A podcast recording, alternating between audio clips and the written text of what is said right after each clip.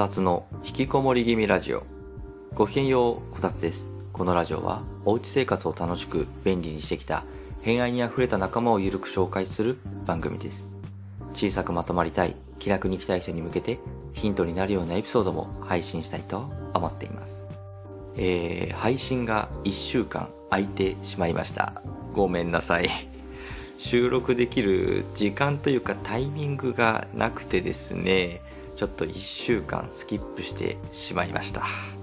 まあ気を取り直してねこれからも1週間に1回配信を続けられるように改めて頑張りたいと思います。どうぞよろしくお願いいたします。そんなわけで今回は仕事にまつわるお話です。で今ですね私は会社員としての仕事とライターとしての仕事の2つがあります。で会社のデスク家のデスクまあ両方あるんですけども私はですねどちらかというと家のデスクの方が集中できるんですね。というのも自分の集中を乱すものを排除してるからなんです。で変な話会社でも仕事するんですけど会社では集中して仕事ができないんです。なのでデスクワークするときはできるだけ会社でやらずに家でリモートワークするようにしています。とは言ってもどうしても会社でやらなきゃいけない仕事ってあるじゃないですか。でかつ集中したい時っていうのはもう仕方ないんで誰も使ってない会議室を私一人で使って作業しています。今でこそ集中して仕事に取り組めているんですけど前々からこうだったわけではなくて集中して仕事できるようになったのはここ12年くらいの話なんですよね。集中できるようになったのは自分の集中が何をもって邪魔されてしまうのかを理解したからなんですということで今回は集中するには自己理解と環境づくりからそんなテーマでお話ししていきたいと思いますもし集中力が続かないって悩んでいる人がいるのであればこの話が参考になれば嬉しいです。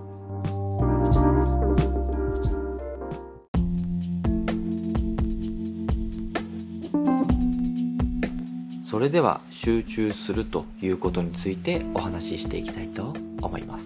で私の場合なんですけども私のこの集中を邪魔してくるのは動くものと音が出るもの。この2つなんですね。特に音が私の集中を妨害してきます。動くものはねなんとか対策はできたりするんですけど音だけはやっぱり防ぎようがなかったりするのでなかなか難しいですよね。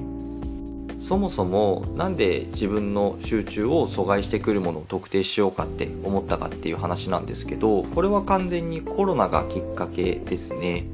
このコロナの環境になってからえ家で仕事するようになったじゃないですか。でそのタイミングで私副業も始めました。で副業では何度も言ってるかもしれないですけどウェブライターになり1時間あたりのこの生産性っていうのを気にするようになったっていうのが大きなきっかけですね。ウェブライターの仕事って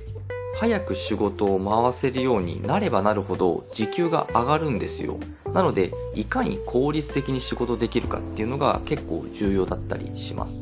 なのに集中力が切れると効率的な仕事ってできないじゃないですか。だらだらこうやっちゃったりとか。なのでどうやったら集中力が持つのかっていうのをこう考えるようになったんですね。でその結果動くものと音が出るものの2つが私にとってダメなもんなんだなっていうことが分かったんです。まず動くものなんですけどこれは人とか動画とか通知スマートフォンとかパソコンの通知とかですね。会社だとデスクで仕事していても前を人が通ることがあるじゃないですか。で前を人が通ったら目で追っちゃって集中が切れるんですよ。無視できる人はすごいと思います。私にはちょっと完全無視はできませんでしたね。動画はまあ YouTube とかです。YouTube 流しながら仕事できる人もいるらしいんですけど私には無理ですね。なんかこう視界の端とかでその動画が動いていたらそれを目で追ってしまうんですよ。なのでスマホの通知ももちろんダメですね。LINE とか Twitter インスタ。何でもいいんですけど通知が来て、まあ、表示されると目がいっちゃうんです。だから私はもう視界に余計なものが入らないようなデスク環境にしています。どんな感じかっていうとモニターは壁を背中にして置いていて画面の周りには、まあ、動かない置物以外は絶対に置かないようにしています。こうすると目で追うものがなくなるので結構集中力が持続します。まあおかげでね家では集中できるようになったんですけど会社ではなかなか難しいですよね。どんだけこう気をつけていても人が前を通ることはありますしスマホは鳴るし会社の固定電話は鳴るし結構集中するのが難しいなーって全然関係ないんですけどあの好きな映画でパシフィックリムっていう映画があるんです。でそのセリフの中で「ウサギを追うな」っていうセリフがあるんですけどこれ結構好きなセリフなんですね。意識を持っていかれるなっていう意味なんですけど私にも当てはまるなと思いました。まあ、これをちょっと話したかったんですけど全然関係ない話だし映画のあらすじも話さなきゃいけないので 今回はちょっと割愛します。気になる人はパシフィックリムぜひ見てみてください。あと音が出るものですね。私知らなかったんですけど私は音に敏感なタイプでした。あまり驚かないタイプだと思ってたんですけど物が落ちたり急に大きい音が鳴るのは結構びっくりします。だからスマホは年中サイレントモードですね。マナーモードですらないです。もう振動の音でびっくりしてしまうんですよね。それくらい音に敏感だと分かったので、家で仕事するときは動画も音楽も、もちろんテレビも何も流さないです。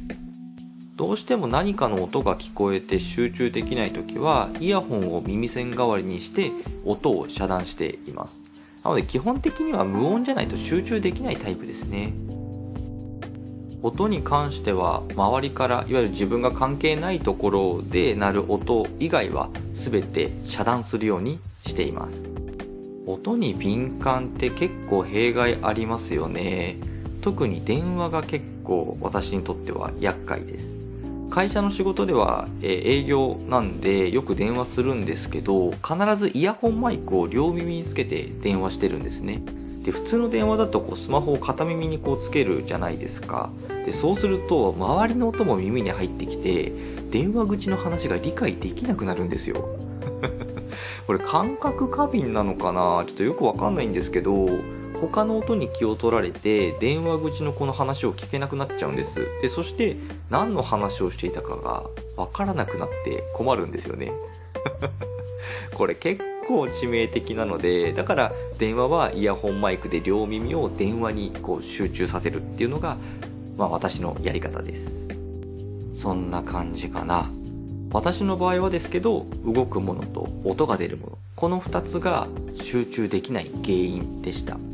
これまでは分からなかったのでなんかダラダラ仕事しちゃってるなとか対策のしようもなかったんです。